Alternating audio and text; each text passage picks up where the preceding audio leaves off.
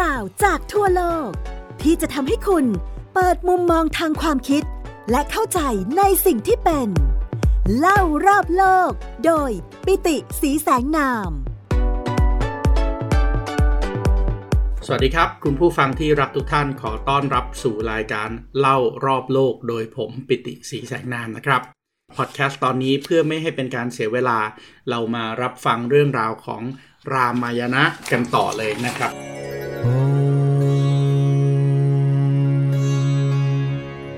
श्रीगणेशाय नमः หลังจากที่ตอนที่แล้วผมเล่าให้ฟังถึงกันที่1นนะครับ กันที่ 1 ก็มีชื่อว่าพารกันนะครับ ที่พูดถึงกำเนิดของตัวเอกของเรื่องนะครับ ที่กรุงอโยธยานะครับท้าวทศรถก็เป็นพระราชบิดานะครับให้กำเนิดพระรามนะครับกับมเหสีนางเกาสัลยา พระพรตนะครับเกิดจากนางกายเกสีนะครับหรือว่านางกายเกยี แล้วก็พระรักและพระสัตรุกนะครับซึ่งเป็นโอรสแฝดเกิดขึ้นกับนางสุมิตรานะครับแล้วก็ออกไปฝึกฝีมือต่างๆ ในขณะที่อีกเมืองหนึ่งนะครับเท้าชนกกรุงมิถิลา ซึ่งปัจจุบันอยู่ในรัฐพิหารนะครับ ในขณะที่อโยธยาเนี่ยอยู่ในอุตรประเทศนะครับ ก็เป็นรัฐที่ติดกันของอินเดียในปัจจุบันนี้นะครับ ก็ ไปพบนะครับนางสีดานะครับจากการทำพิธีจรดพระนางคันแรกหนาขวัญแล้วก็ทั้งพระรามกับสีดาก็แต่งงานกันแล้วนะครับ ตอนนี้ก็กลับมาอยู่ที่กรุงอโยธยาด้วยกันนะครับ ทั้ง 2 เมืองนะครับพิหารกับอุตรประเทศอโยธยากับมิถิลา ซึ่งอยู่ทางตอนบนของอินเดียก็กลายเป็นพันธมิตรมหาอำนาจไปแล้ว วันนี้เรามาต่อในภาคที่2นะครับภาคที่ 2 ก็เลยเกิดความวุ่นวายต่างๆนานาขึ้นในกรุงอโยธยาครับ กันนี้ก็จะได้ชื่อว่าอโยธยากัน जब ते राम ब्याहे घर आए नित नव मंगल मोद बधाए भुवन चारि दस भूधर भारी सुकृत मेघ बरषहि सुख बारी อยุธยาการเริ่มจับความหลังจากที่พิธีอภิเษกสมรสของพระราม แล้วก็นางสีดา รวมกับพระพรตพระสัตรุก แล้วก็พระลักษณ์เนี่ยได้แต่งงานกับพี่น้องแล้วก็ญาติของนางสีดาผ่านพ้นไป 12 ปีท้าวทศรถเองนะครับก็ตระหนักว่าพระองค์เนี่ยชราลงไปมากนะครับ ก็เลยคิดว่าจะมอบพระราชสมบัตินะครับ มอบพระราชบัลลังก์ให้กับพระรามเป็นมกุฎราชกุมาร แล้วก็เป็นขึ้นมาเป็น พระมหากษัตริย์ผู้สืบทอดวงของอโยธยา หรือว่าวงของพระรามต่อไปนะครับ ซึ่งแน่นอนนะครับด้วยการที่พระรามได้พิสูจน์ตัวเองนะครับ จากการที่ไปเรียนหนังสือนะครับกับมหาฤาษีวิศวมิตรนะครับ สามารถที่จะทำพิธีในการที่จะยกคันธนูมหากปิละนะครับได้แล้วก็เป็นพันธมิตรกับ มิถิลาได้เนี่ยนะครับก็มีความชอบธรรมนะครับตามหลักการครอบครองพระราชสมบัตินะครับที่จะขึ้นมาเป็นกษัตริย์เช่นเดียวกับพาวทศรถ แต่ว่าแน่นอนครับความแค้นของหญิงเนี่ยถือว่าเป็นเรื่องที่มีความน่าสะพรึงกลัวมากนะครับ เพราะว่าก่อนพิธีราชสมภพเนี่ยนะครับพระมเหสีองค์ที่สองของท้าวทศรถก็คือนางกายเกยี ซึ่งก็เป็นพระราชมารดาของพระพรตเนี่ยนะครับก็ถูกยุยงครับจากนางทาตหรือว่านางทาสี นางทาสีคนนี้ชื่อว่ามันทรา ต้องย้อนความกลับไปนะครับ สมัยที่ 4 กุมาร4พระราชกุมารนะครับ พระรามพระพรตพระสัตรุกแล้วก็พระรักเนี่ยนะครับยังเป็น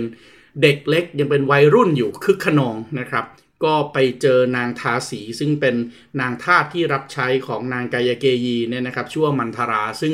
เธอมีลักษณะผิดปกติครับ เธอหลังค่อม เธอมีรูปร่างหน้าตาที่อัปลักษณ์นะครับ แล้วก็ในสมัยก่อนเนี่ย การบูลลี่นะครับ การดูถูกเหยียดหยาม การที่ไปแกล้งรังแกคนที่รูปลักษณ์ผิดปกติเนี่ยแน่นอนสำหรับคนในวรรณกษัตริย์ในอดีตก็คงจะไม่ได้ถือว่ามันเป็นเรื่องเป็นราวเป็นการเหยียดเหมือนกับในทุกวันนี้ถูกต้องไหมครับ เพราะฉะนั้นก็ทั้ง 4 กุมารเองก็ไปกันแกล้งโดยแน่นอนนะครับ คนที่เป็นคนที่เป็นหัวโจกในการกันแกล้งก็คือพี่ใหญ่สุดนั่นก็คือพระราม เพราะฉะนั้นนางมันทราเนี่ยก็เก็บความแค้นฝังหุ่นอันนี้เอาไว้นะครับ จนถึงวันที่พระรามกำลังจะรุ่งโรจน์รุ่งเรืองที่สุด จะกลายเป็นพระมหากษัตริย์ของมหาอำนาจอโยธยาแล้วก็มิถิลาเนี่ยนะครับ นางมันทลาก็เลยยุยงให้นางกายเกยี รู้สึกน้อยเนื้อต่ำใจในฐานะที่เป็นมเหสีองค์ที่สองว่าทั้งนั้นที่ตัวเองเคยทำความดีกับเท้าทศรถมากขนาดนั้นนะครับ ความดีที่ทำมากขนาดนั้นคืออะไร มีครั้งหนึ่งครับเท้าทศรถออกรบในสมรภูมิที่มีความสำคัญมาก แล้วก็ ความเป็นความตายของอโยธยาอยู่ครับ แน่นอนครับ พระมหากษัตริย์ในอินเดียสมัยโบราณ เวลาออกศึกเนี่ยก็จะลบกันบนหลังของรถม้ารถม้าส่วนที่สำคัญที่สุดและถือเป็นจุดที่เปราะบางที่สุดของรถม้าที่เป็นพาหนะของกษัตริย์ก็คือล้อของรถม้าครับ ถ้าล้อของรถม้ามันหักลงเนี่ยก็แปลว่ารถม้าไม่สามารถที่จะตะลุยต่อไปข้างหน้าได้ ในวงล้อมของศัตรูนั้น กษัตริย์องค์นั้นก็คงจะต้องตกเป็นเหยื่อของศัตรูแล้วสงครามก็คงจะพ่ายแพ้ถูกต้องไหมครับ แล้วก็อโยธยาก็คงจะสูญสิ้นเอกราช ในวันนั้นเองขณะที่ออกรบคนที่ตามเสด็จท้าวทศรถในสมรภูมินั้นก็คือนางกายเกยีครับ นางกายเกยีเห็นล้อของรถม้าพังแตกสลาย สิ่งที่นางทำก็คือนางเอาแขนของนางเนี่ยเข้าไปรับแล้วก็ทำให้แขนของตัวเอง เป็นล้อรถที่จะทำให้รถสามารถที่จะ มีเพลาแล้วก็เดินต่อไปได้ แล้วก็เอาชนะสงครามได้ในที่สุด แน่นอนครับด้วยความเสียสละในครั้งนั้นของนางกายเกยีเนี่ยท้าวทศรถก็เลยพระราชทานพรไปว่า นางอยากได้อะไรก็จะให้สมปรารถนานะครับ และแน่นอนกษัตริย์เมื่อตรัสแล้วไม่คืนคำประกอบกับแรงพยาบาทของนางทาสีที่ชื่อมันทลาที่ยุยงปกปัดนะครับ ในที่สุดนางกายเกยีก็เลยขอ พรจากท้าวทศรถทวงคืนพรตามที่เคยสัญญาไว้นะครับ บอกว่าขอให้เนรเทศพระรามออกไปจากเมือง 14 ปี เพื่อที่จะให้พระพรตซึ่งเป็นลูกของนางเองเนี่ยได้ครองราชสมบัติของกรุงอโยธยาเองในช่วงเวลาดังกล่าว ซึ่งแน่นอนนะครับว่าพระราชาทศรถเองเนี่ยก็คงจะต้องยอมนะครับ เพราะว่าอย่าลืมนะครับว่าในจักรวาลของศาสนาพราหมณ์ฮินดูเนี่ยสิ่งหนึ่งซึ่งถือว่าเป็น สัจจะนะครับสิ่งหนึ่งซึ่งถือว่าเป็นหลักการสำคัญที่ทำให้วันนากษัตริย์ ยังคงเป็นวันนากษัตริย์อยู่นะครับก็คือต้องมีความกล้าหาญและต้องรักษาสัจจะเพราะฉะนั้นสิ่งใดก็ตามที่กษัตริย์เคยตรัสไว้แล้วนะครับที่บอกว่ากับนางกายเกยีไว้ว่า ไม่ว่าอะไรจะเกิดขึ้น เราจะให้พรเธอตามที่เธอขอทุกประการเนี่ย พระราชาทศรถก็เลยจำเป็นต้องอนุมัติตามที่นางขอเพื่อรักษาสัจวาจาไว้นะครับ แต่แน่นอนการรักษาสัจวาจานี้ก็ต้องพิสูจน์ความกล้าหาญของพระองค์ด้วย เพราะว่าพระองค์เองก็หัวใจแตกสลายครับ เพราะว่าลูกชายคนโตหรือว่าพระรามเองเนี่ยก็ถือว่าเป็นแก้วตาดวงใจแล้วก็เป็นที่คาดหมายนะครับ จะให้ขึ้นมาดูแลพระราชสมบัติต่อไป ซึ่งแน่นอนครับ การทำตามหน้าที่การรักษาสัจจะ ความกล้าหาญก็ถือเป็นสัญลักษณ์ แล้วก็ถือว่าเป็นคติสำคัญเป็นหลักการสำคัญเป็น core principle ของวรรณกษัตริย์ด้วย เพราะฉะนั้นพระรามซึ่งก็มีทิฏฐิมานะคติยะมานะในตัวเองก็ยอมรับต่อพระราชองค์การดังกล่าว ด้วยความอ่อนน้อม ความสุขุมเยือกเย็นครับ ซึ่งตรงนี้ถือว่าเป็นคาแรคเตอร์สำคัญนะครับของพระรามต้องเข้าใจนะครับว่าเวลาที่นารายอวตารลงมาเนี่ยนารายอวตารลงมาเป็นทั้ง 4 คน คือเป็นทั้งพระราม พระรักษ์พระพรตและพระสัตลุกนะครับ เพราะฉะนั้นแต่ละองค์ของทั้ง 4 กุมาร ก็จะมีลักษณะเด่นของพระวิษณุที่แตกต่างกัน แน่นอนพระลักษ์เราพูดถึงความดุดัน โหดร้าย เก่งกล้าในวิชาการรบ พระรามเราพูดถึงความฉลาดปาดเปลืองสุขุมคำพิรภาพ ในขณะที่พระพรตก็คือตัวอย่างของความพักดีซื่อสัตย์ตัวอย่างของ ความรักษาคำมั่นในสัจจะแล้วก็ความพักดี แล้วก็ความฉลาดในการที่จะมีปฏิภาณในการบริหารจัดการดูแลประเทศ ส่วนพระสัตลุกก็แน่นอนนะครับ เราพูดถึงเรื่องของความรักโดยปราศจากเงื่อนไข สิ่งนี้ก็คือคุณสมบัติของนารายที่อวตารลงมานะครับ เพราะฉะนั้นแน่นอนเมื่อพระรามนะครับบอกว่ายอมรับในสิ่งที่จะเกิดขึ้น แล้วก็จะเดินหน้าต่อไปตามที่พรมลิขิตเอาไว้นะครับพระรักและนางสีดา ซึ่งก็พระลักษ์กับพระรามนี่ก็ถือว่าเป็นคู่กุมารสองคนนะครับที่เก่งในทางด้านบูแล้วก็เดินทางไปกรุงมิถิลาด้วยกันนะครับ ไปเข้าพิธีสยุมพรยกมหาธนูกปีละด้วยกันเนี่ยนะครับ ก็ขอติดตามพระรามไปด้วยนะครับ เช่นเดียวกับนางสีดา ซึ่งก็เป็นภรรยาของพระรามก็ขอติดตามไปด้วย ซึ่งพระรามเองก็กล่าวห้ามนางสีดานะครับ เพราะว่า 14 ปีที่จะต้องระหกระเหินไม่เข้ามาอยู่ในแหล่งชุมนุมชนไม่ปรากฏตัวเนี่ย ถือว่าเป็นความโหดร้ายความยากลำบากที่แน่นอนพระมเหสีซึ่งเป็นสตรีที่งดงาม แล้วก็อยู่ในพระราชวังมาโดยตลอดเนี่ยคงจะไม่เหมาะสมนะครับ แต่ว่ามันก็เลยเกิดคำพูดคลาสสิกของนางสีดาขึ้นมาครับว่า พื้นป่าที่พระองค์สถิตอยู่ คือเมืองอโยธยาสำหรับหม่อมชั้น เมืองอโยธยาที่ไร้พระองค์ก็คือนรกอันแท้จริงของหม่อมชั้นด้วยนะครับ เพราะฉะนั้นจริงๆแล้วคำพูดของนางสีดาเนี่ยนะครับ ถือว่าเป็น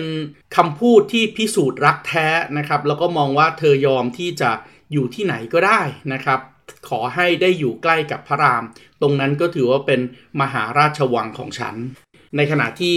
ในป่านะครับจะลำบากยากแค้นแค่ไหน ตรงนี้ก็คือถือว่าเป็นความสุขสมบูรณ์ของเขานะครับแต่อยู่ในเมืองแท้ๆอยู่ในปราสาทราชวังแท้ๆแต่ถ้าไม่มีพระรามเองก็ไม่มีความสุขแต่อย่างใดก็เปรียบเสมือนเป็นป่ารกชัดนะครับ ซึ่งแน่นอนนะครับว่านางสีดาเองก็คือองค์อวตารของพระลักษมีนะครับ พระลักษมีเองก็ถือว่าเป็นสักตินะครับหรือว่าเป็นพลังของพระวิษณุนะครับเป็นหนึ่งใน 3 เทวีร่วมกัน ลักษมีปราวตีแล้วก็สรัตวตี ก็ลงมาอุบัติเป็นนางสีดา ทั้ง 3 พระองค์นะครับ พระรามพระรักแล้วก็นางสีดาก็ออกเดินทางออกจากกรุงอโยธยานะครับซึ่งแน่นอนหลังจากที่พระรามเสด็จออกจากกรุงอโยธยาท้าวทศรถก็ตรอมพระทัยแล้วก็เสด็จสวรรคต ในขณะที่พระพศนะครับ ซึ่งตอนที่เกิดเรื่องราวทั้งหมดเนี่ยก็ต้องอย่าโทษพระพศนะครับเพราะว่าพระพศเองเนี่ยเดินทางไปเยี่ยมคุณตาของเขาอยู่ที่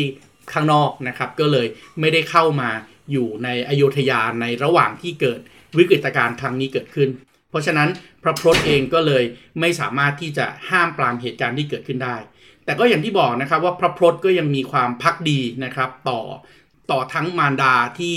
ขอคำพรเช่นนี้ไว้ แล้วก็มีความพักดีต่อพี่ชายที่ต้องออกเดินทางไปนะครับ เพราะฉะนั้นพระพรตเองก็เลยแสดงความต้องการว่าอะอย่างนั้นก็ตัวเองจะยอม ทำหน้าที่ตามที่พระราชมารดาประสงค์ แต่ในขณะเดียวกันก็ให้สัจจะกับพระรามนะครับ แล้วก็ให้สัจจะกับทุกคนไว้ด้วย ทั้งนี้ทั้งนั้นพระพรตก็เลยทูลขอรองเท้าครับ ฉลองพระบาทของพระราม แล้วก็ประดิษฐานพระบาทของพระรามเนี่ยบนพระราชบัลลังก์ของกรุงอโยธยา เพื่อเป็นสัญลักษณ์ว่าพระรามยังคงมีตัวตนอยู่ พระรามยังคงเป็นที่เคารพสักการะอยู่ ส่วนพระพรตเนี่ยก็จะเป็นแค่ caretaker เป็นแค่ผู้รักษาการคอยดูแลรักษาอโยธยาไว้ในฐานะผู้สำเร็จราชการ และเมื่อครบ 14 ปี เมื่อพระรามกลับมา พระพรตก็จะคืนตำแหน่งองค์มหาจักรพรรดิของอาณาจักรอโยธยาให้กับพระรามต่อไป นี่ก็คือใจความสำคัญนะครับของอโยธยากัน หรือว่าภาคที่ 2 ของมหากาบมหารามายณะนะครับ ภาคที่ 3 เราจะมาพูดถึงเรื่องราวของพระรามสีดา และพระลักษ ที่ต้องละหกละเหินอยู่ในป่าริมฝั่งแม่น้ำโคทาวารี ที่เราเรียกกันในภาคที่ 3 นี้ว่าอารัญญกันครับ ซึ่งถือว่าเป็นภาคที่มีสีสันมากที่สุดภาคหนึ่งในมหารามยณะทีเดียวครับคุณกำลังฟัง เล่ารอบโลก โดยปิติสีแสงนาม ทางไทย PBS Podcast จ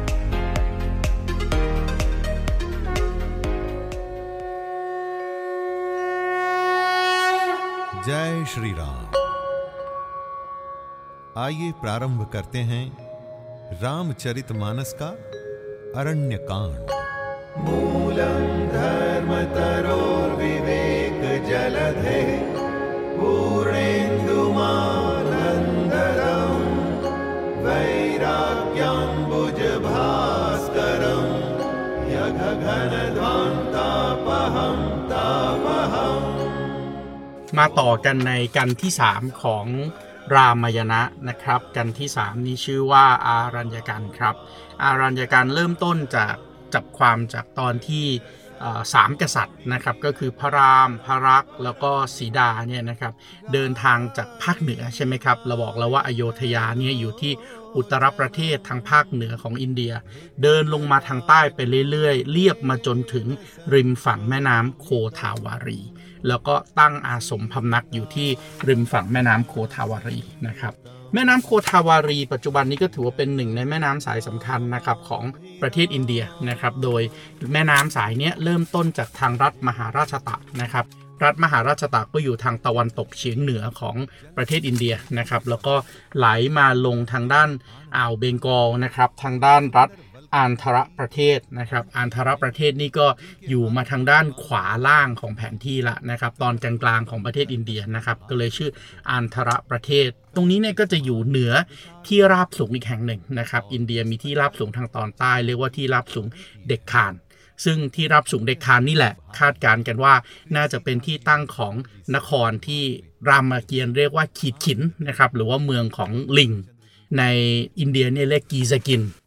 เรามาพูดถึงแม่น้ำโคทาวารีของเราต่อนะครับ หลังจากที่พระรามพระรักษ์แล้วก็สีดาเนี่ยตั้งอาสมพำนักอยู่ในบริเวณนี้นะครับ บริเวณริมฝั่งแม่น้ำโคทาวารีนะครับก็เป็นป่าที่ทั้งสามกษัตริย์ก็มาบำเพ็ญพรตเป็นฤาษีอยู่นะครับ เรียกว่าป่าปัญจวดี ที่ป่าปัญจวดีเองนี่นะครับก็ทั้งสามองค์ก็มาพบกับนางรากสดครับ รากสดก็ถือเป็นอสูรชั้นต่ำนะครับ มีนิสัยดุร้ายนะครับ แล้วก็ด้วยความเป็นนางรากสดเป็นอสูรชั้นต่ำเองเนี่ยก็แน่นอนครับในทางเทียบกับมนุษยวิทยาเนี่ยเขาก็เป็นการด่าทอทำนองว่าศาสนาพราหมณ์ฮินดูเนี่ยถือว่าชายเป็นใหญ่ครับ ในขณะที่ศาสนาเดิมๆ หรือว่าแอนิมิซึมหรือว่าศาสนาเพเกนของคนที่อยู่ในพื้นที่เดิมๆเนี่ยมักจะมองว่าหญิงเป็นใหญ่ และหญิงที่เป็นใหญ่ ที่เป็นคนคุมพื้นที่เองเนี่ยก็มีสิทธิ์ด้วยนะครับ ในการที่จะเลือกคู่ครองหลาย ๆ คน แล้วก็ในที่สุดเลือกคู่ครองที่ตัวเองดีที่สุดชอบที่สุด ปฏิบัติหน้าที่ได้ดีที่สุด แล้วถึงจะสถาปนาให้เป็นพระสวามี ตามแบบความเชื่อของเพเกนตามแบบความเชื่อของแอนิมิซึมที่แม่มด แม่หมอ ซึ่งเป็นผู้หญิงศักดิ์สิทธิ์ผู้หญิงที่ทรงภูมิปัญญาเนี่ยเป็นผู้นำของชนเผ่าแล้วก็มีสิทธิ์เลือกได้ เพราะฉะนั้นกลุ่มของพราหมณ์ฮินดู ซึ่งเป็นความคิดแบบอารยันที่ชายเป็นใหญ่ ก็มองว่าวิธีนี้มันเป็นสิ่งที่เป็นบาปเป็นสิ่งที่ผิดนะครับการที่หญิงจะเลือกคู่ครองหลายคน เพราะฉะนั้นในเรื่องรามายณะของเราก็สะท้อนให้เห็นถึงที่ป่าปัญจวดีครับทั้ง 3 องค์ก็ได้มาพบกับนางรากสดที่เป็นผู้หญิงที่ชื่อว่าสุรปนขานะครับ ซึ่งสุรปนขาเนี่ยก็เผอิญนอกจากจะเป็นนางรากสดธรรมดาแล้ว ยังเป็นน้องสาวของพญารากสดที่ชื่อราวนาด้วย แน่นอนนางรากสดเองก็เห็นทั้งพระรามเห็นทั้งพระลักษณ์เป็นคนเก่งเป็นคนมีฝีมือ แล้วก็เดินทางจาริกแสวงบุญออกมาถึงตอนนี้ก็คงจะ dark tall and handsome ถูกต้องไหมครับ ดูเป็นสปอร์ตแมน outdoor man ด้วย เพราะฉะนั้นก็คงกำกลามลำลำและยังเก่งยังฉลาด ผิวพรรณก็คงจะหล่อมากนะครับ เพราะฉะนั้นนางเองก็พยายามที่จะยั่วยวนสองพี่น้องพระรามกับพระลักษณ์อาจจะเอามาเป็นสวามี แต่แน่นอนเห็นว่าทั้งสององค์ตามนางสีดามาอยู่ เพราะฉะนั้นก็ต้องจัดการกับนางสีดาให้ได้ เพราะฉะนั้นพระรามก็เลยใช้ให้พลักษ์มาจัดการกับนางรากสดครับ และอย่างที่เราคุยกันไปในการที่แล้วนะครับ พลักษ์นี่ก็คือความสามารถทางด้านการรบ ความสามารถทางด้านความดุร้าย โหดร้ายนะครับ ปางดุร้ายโหดร้ายของพระวิษณุพนารายนะครับ เพราะฉะนั้นก็เลยจัดการนางสุรปนขานะครับ โดยการจับมาปราบซะนะครับ ด้วยความโหดนะครับ เชือดหูเชือดจมูกนะครับ ประนามว่านี่แหละนางรากสดองค์นี้แหละที่หมายปองพระรามพระลักษณ์เนี่ย จะเจอกับสถานการณ์ที่มันย่ำแย่ยังไงนะครับ เพราะฉะนั้นเมื่อนางสุรปนขา โดนแบบนี้เข้าไปก็เลยร้องไห้กลับไปบ้านแล้วก็ไปฟ้องพี่ชายครับ พี่ชายก็เป็นรากสดชื่อว่าพญาขอน เมื่อพญาขอนรู้เรื่องแบบนี้ก็เลยนำกองทัพของรากสดมาทำสงครามกับพระรามแล้วก็พระลักษณ์ แต่แน่นอนครับอสูรชั้นต่ำอย่างลากสด ยังไงมาสู้กับพระรามพระลักษ์ต่อให้มีพักพวกแค่ไหนก็ตาม ก็ยังคงแพ้ครับ และเมื่อแพ้ทำยังไงครับ ทั้งพญาขอนทั้งนางสุรปรขาก็เลยลงใต้ครับ เพื่อที่จะไปฟ้องพี่ใหญ่นั่นก็คือพญารากสดที่ชื่อว่า ราวนา พญารากสดที่ชื่อราวนาก็เลยมองว่าเอ๊ถ้าเกิดจะจัดการกับพระรามกับพระลักษณ์ที่ดูจะมีฝีมือขนาดกองทัพของพญาขอนยังเอาชนะไม่ได้ ก็เลยต้องไปช่วยขอความช่วยเหลือจากจากพญารากสดอีกคนหนึ่งชื่อว่ามารีดสังเกตดูนะครับว่าในเรื่องรามายณะเนี่ยจะแตกต่างจากเรื่องรามเกียรติ์เพราะเขาไม่ได้มองว่าศัตรูของพระรามกับพระลักษณ์หรือมนุษย์คือยักษ์ ที่เป็นคนที่ยิ่งใหญ่กว่า ยักษ์มีพลังอำนาจมีสติปัญญาเหนือกว่า แต่มองเป็นสิ่งที่ดูถูกมากกว่านั่นก็คือรากสด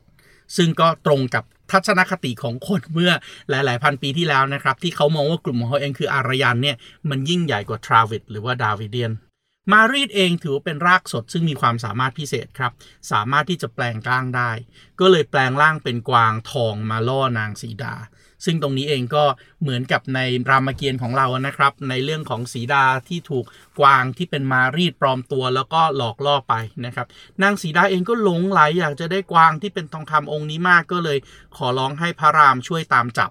แล้วก็แน่นอนจำได้ไหมครับว่าในกันที่สองอโยธยากันก่อนที่จะออกจากป่าเนี่ย พระรามเองก็รู้สึกผิดอยู่ในใจอะที่จะต้องพานางสีดาซึ่งเป็นสาวชาววัง ใช้ชีวิตแบบไฮโซเซเลบริตี้มาโดยตลอด ต้องมาละหกละเหินเดินป่า ก็มีปมบาปอยู่ในใจว่าเพราะความผิดของตัวเอง เพราะว่าตัวเองเนี่ยไม่สามารถจะขึ้นเป็นกษัตริย์ได้ตามที่ให้สัตย์กับคุณพ่อไว้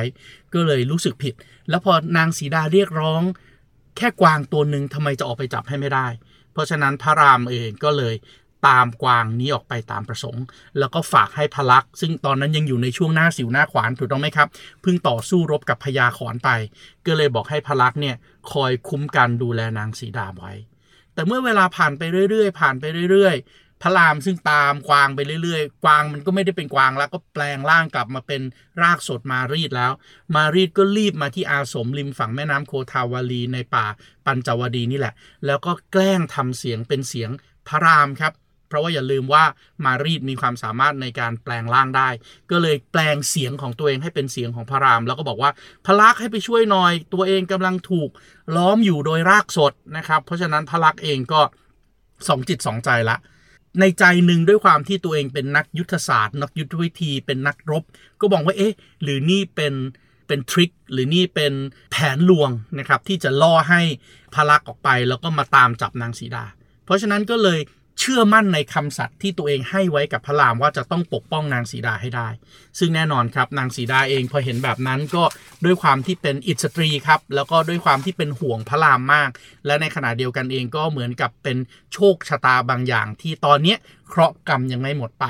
ดังนั้นเคราะห์กรรมเหล่านี้มันก็เลยเหมือนผงที่เข้าตาครับทำให้นางไม่สามารถที่จะอ่านกลศึกตรงนี้ออก และเมื่อนางอ่านกลศึกตรงนี้ไม่ออกก็เลย โทษตัวเองตีโพยตีพายไปว่าเนี่ย เป็นเพราะว่าพลักษ์เนี่ยโหดร้ายทารุณเป็นเพราะว่าพลักษ์เนี่ยต้องการที่จะทรยศกับพระรามใช่ไหมเห็นพระรามกำลังจะตกทุกข์ได้ยากก็เลยปล่อยให้พระรามเนี่ยเสียชีวิตไป ตัวเองจะได้กลับไปเสวยสุขสบายอยู่ในอโยธยาอีกครั้งหนึ่งพระลักษ์เห็นแบบนั้นก็เลยไม่รู้จะทำยังไงดีนะครับ เห็นแต่นางสีดาคร่ำครวญแล้วก็อึดอัดใจมาก ในที่สุดก็เลยคิดว่าอะอย่างนั้นขัดนางสีดาไม่ได้ก็ ตั้งเงื่อนไขกับนางสีดาละกันว่านางสีดาอยู่ในอาสม ห้ามออกไปไหน ห้ามเปิดประตูรับคนแปลกหน้า ห้ามพูดกับใครเด็ดขาด แล้วก็ร่ายมนต์สะกดครับ ขีดเป็นเส้นวงคล้ายๆแบเรียคล้ายๆแบเรียไว้นะครับเป็นม่านพิเศษนะครับเป็นตะข่ายคุ้มกันนะครับเป็น The Great Firewall กั้นไว้ไม่ให้ไซเบอร์ t แท k เข้ามาได้นะครับแล้วก็ ออกไปช่วยพระราม ซึ่งก็แน่นอนหลงป่ากันไปทั้งคู่นะครับกว่าจะไปหาเจอกันอีกนี่ก็อีกนานมากนะครับ ในขณะที่สีดาเองก็ไม่ปฏิบัติตามสัตว์ที่ให้ไว้กับพลักษ์ครับ เพราะในที่สุดสิ่งที่เกิดขึ้นคืออะไรครับ สิ่งที่เกิดขึ้นก็คือมารีดก็ล่อพระรามกับพลักษ์ไป ในขณะเดียวกันราวนาเองก็แปลงกายเป็นฤาษีครับ ทำตัวเป็นเหมือนกับฤาษียากจนเข็นใจ คนแก่ดูน่าสงสารพิกขาจารมา ขอความช่วยเหลือจากนางสีดา นางสีดาก็เลยเปิดประตูอาสมให้ แล้วก็มองว่าเออถ้าเราได้ทำบุญกับฤาษีได้ทำบุญกับพราหมณ์เนี่ยก็น่าจะช่วยปัดเป่าเคราะห์กรรมต่างๆ ไปได้ ก็เลยเปิดรับฤาษีพิกขาจารขอทานพเนจรคล้ายๆ อารมณ์ประมาณชูชก ที่แปลงร่างมาโดยราวนาเนี่ยเข้าไปในบ้าน ราวนาก็เลยจัดเต็มครับ ลักพาตัวนางสีดาวไปเลย ซึ่งตรงเนี้ยนะครับมีหลาย ๆ ท่านนะครับที่เป็นนักภารตะวิทยาเองเนี่ยก็วิเคราะห์ไว้ด้วยนะครับว่าไอ้ต้นทางตรงเนี้ยในการที่เจ้าหญิงอยู่ในบ้าน แล้วถูกคนแปลงกายมาหลอกลวงล่อลวงให้ทำอะไรที่มันผิดพลาดไปเนี่ยมันเป็นเขาเรื่องหนึ่งครับของนิทานในโลกตะวันตกที่เรียกกันว่าสโนไวท์กับคนแค่ทั้ง 7 ครับ อย่าลืมนะครับว่า Snow White เนี่ยคือเจ้าหญิงที่ถูกแม่เลี้ยงเนี่ยไล่ออกไปอยู่ในป่า แต่ว่าไม่ตาย แม่เลี้ยงก็เลยแปลงตัวเป็นแม่มดมาล่อลวง โดยการเอาแอปเปิลอาบยาพิษให้กิน ตรงนี้ครับหลาย ๆ คนบอกว่าเฮ้ยหรือมันมีต้นทางมาจากรามายณะในอรัญกัณฑ์ตรงนี้ แน่นอนครับเมื่อพระรามกับพระลักษณ์เจอกันในป่า จัดการกับมารีดได้ ก็รู้แล้วแหละว่าตัวเองถูก trick ด้วยความเป็นห่วงสีดาเป็นอันมากก็รีบกลับมาที่ อาสมก็ปรากฏว่านางสีดาถูกราวนาลักพาตัวไปแล้ว ระหว่างทางที่ราวนาลักพาตัวนางสีดาไปนะครับ ราวนาก็บินโฉบไปเนี่ยก็ไปเจอกับพญาแรงครับพญาแรงตัวนี้ชื่อว่าชดายุตรงนี้แตกต่างกันนะครับในในเวอร์ชันรามเกียรติเนี่ยเป็นพญาครุฑในเวอร์ชันรามายณะเป็นพญาแรง พญาแรงก็พยายามที่จะต่อสู้ช่วยเหลือนางสีดาให้หลุดพ้นจากเงื้อมมือของพญายักษ์ทศราวนาครับ แต่ว่าพลาดท่าเพราะว่าราวนาเนี่ยหรือว่าทศกัณฐ์ในเวอร์ชันรามเกียรติเนี่ยรบเก่งกว่า ก็เลยทำให้ชฎายุพญาแร้งเนี่ยบาดเจ็บสาหัสไม่สามารถช่วยเหลือนางสีดาได้ แต่อย่างน้อยที่สุดชฎายุก็ยังอยู่รอดมาจนได้เจอกับพระลักษณ์แล้วก็พระรามครับ เมื่อเจอพระลักษณ์กับพระรามก็บอกได้ว่าอ๋อ ราวนาเนี่ยเอาสีดาไปจับไว้ที่ดินแดนทางตอนใต้ที่เป็นเกาะมหัศจรรย์ ชื่อว่าเมืองลงกา หรือว่าเกาะลังกา ซึ่งก็คือประเทศศรีลังกาในปัจจุบันนี้นะครับ แล้วก็ แน่นอนนะครับว่าเรื่องราวก็เป็นอย่างที่เราทราบกันครับว่าราวนาเองก็หลงเสน่ห์นางสีดานะครับ เพราะว่านางสีดาเนี่ยสวยมาก แล้วก็พยายามที่จะเกี่ยวพาราสีแต่นางสีดาก็ไม่เล่นด้วยนะครับเล่นเนื้อเล่นตัวนะครับก็เลยไม่ยอมรับแล้วก็ยังคงมั่นในพระไทยพักดีต่อพระรามต่อไปนะครับ แล้วก็พยายามที่จะหาทริคหาอุบายต่างๆ ในการที่จะรักษาความเป็นเวอร์จินของตัวเองไว้ในกรุงลงกา ในขณะที่ด้วยความช่วยเหลือของอสิ่งศักดิ์สิทธิ์ต่างๆนะครับเทพพยาดาทั้งหลายก็แน่นอนต้องการที่จะพิทักษ์พระมเหสีของพระวิษณุถูกต้องไหมครับ ก็เลยโดนบันดาลให้ทุกครั้งที่ราวนาจะเข้ามาทำร้ายทำมิดีมิร้ายเนี่ยนะครับ ก็พอโดนตัวนางสีดาปุ๊บก็ร้อนรนทุรนทุรายนะครับ เกิดอาการแพ้ผื่นต่างๆนะครับ ก็เลยไม่สามารถที่จะปลุกปล้ำเอานางสีดาเป็นภรรยาได้ ในขณะที่พระลักษมณ์กับพระรามเองก็เดินป่าต่อไปเรื่อยๆ จนกระทั่งได้พบกับยักษ์ชื่อว่ากัพันทะแล้วก็นางฤาษีนะครับที่ชื่อว่าสัพพรีนะครับ ซึ่งทั้งสององค์นี้ก็บอกว่าเธอต้องลงไปทางตอนใต้ ข้ามที่ราบสูงเด็กคานไป ผ่านเมืองกีสกิน จนในที่สุดจะบรรลุล่วงถึงกรุงลงกา หรือว่าเกาะศรีลังกาที่อยู่ทางตอนใต้สุดของอนุทวีปชมพูทวีป และที่นั้นแหละ เธอก็จะได้เจอกับพญารากสด แล้วก็นางสีดาที่ถูกจับไปจับกลุ่มคุมขังอยู่ที่นั่น เป็นอันจบกันที่ 3 นะครับ อารัญญกัน ซึ่งก็ถือว่าเป็นหนึ่งในไฮไลท์นะครับ กันนี้เนี่ยถือว่าเป็นกันที่โด่งดังมากในหลากหลายประเทศนะครับ ถ้าเกิดว่าไปอินโดนีเซียนะครับ โดยเฉพาะที่บาหลีเองเนี่ยกันที่มีกวางทองคำนี่แหละ ถือว่าเป็นกันที่ถูกนำเอามาเล่นเป็นรามายณะบาเล่หรือว่ารามายณะแดนซ์นะครับโขนของอินโดนีเซียเนี่ยชอบ เล่นกันนี้มากกหสกนสารดเสชนารสำหรับวันนี้เราก็จบกัณฑ์ที่ 3 อรัญกัณฑ์ลง และในพอดแคสต์เล่ารอบโลกสัปดาห์หน้า เรามาคอยพบกับกัณฑ์ที่ 4 ครับกัณฑ์ที่ 4 นี้ก็ถือเป็นอีกหนึ่งไฮไลท์เลยนะครับ ของรามายณะนะครับ กัณฑ์ที่ 4 มีนามว่ากีษกินธากัณฑ์หรือว่า กัณฑ์ที่เกิดขึ้นในนครขีดขิน เที่ยวนี้แหละครับ ทหารเอกที่ชื่อหนุมานที่จงรักภักดีกับพระรามและสีดา และรักษาพรหมจรรย์ตลอดทั้งชีวิต มาเป็นทหารเอกเพื่อเอาชนะกรุงลงกาครับสำหรับวันนี้ผมปิติศรีสายนามขอลาไปก่อน สวัสดีครับ ติดตามรับฟังรายการ เล่ารอบโลก ได้ทางเว็บไซต์และแอปพลิเคชันไทย PBS Podcast และติดตามความเคลื่อนไหวรายการได้ที่ สื่อสังคมออนไลน์ไทย PBS Podcast ทั้ง Facebook, Instagram, YouTube และ Twitter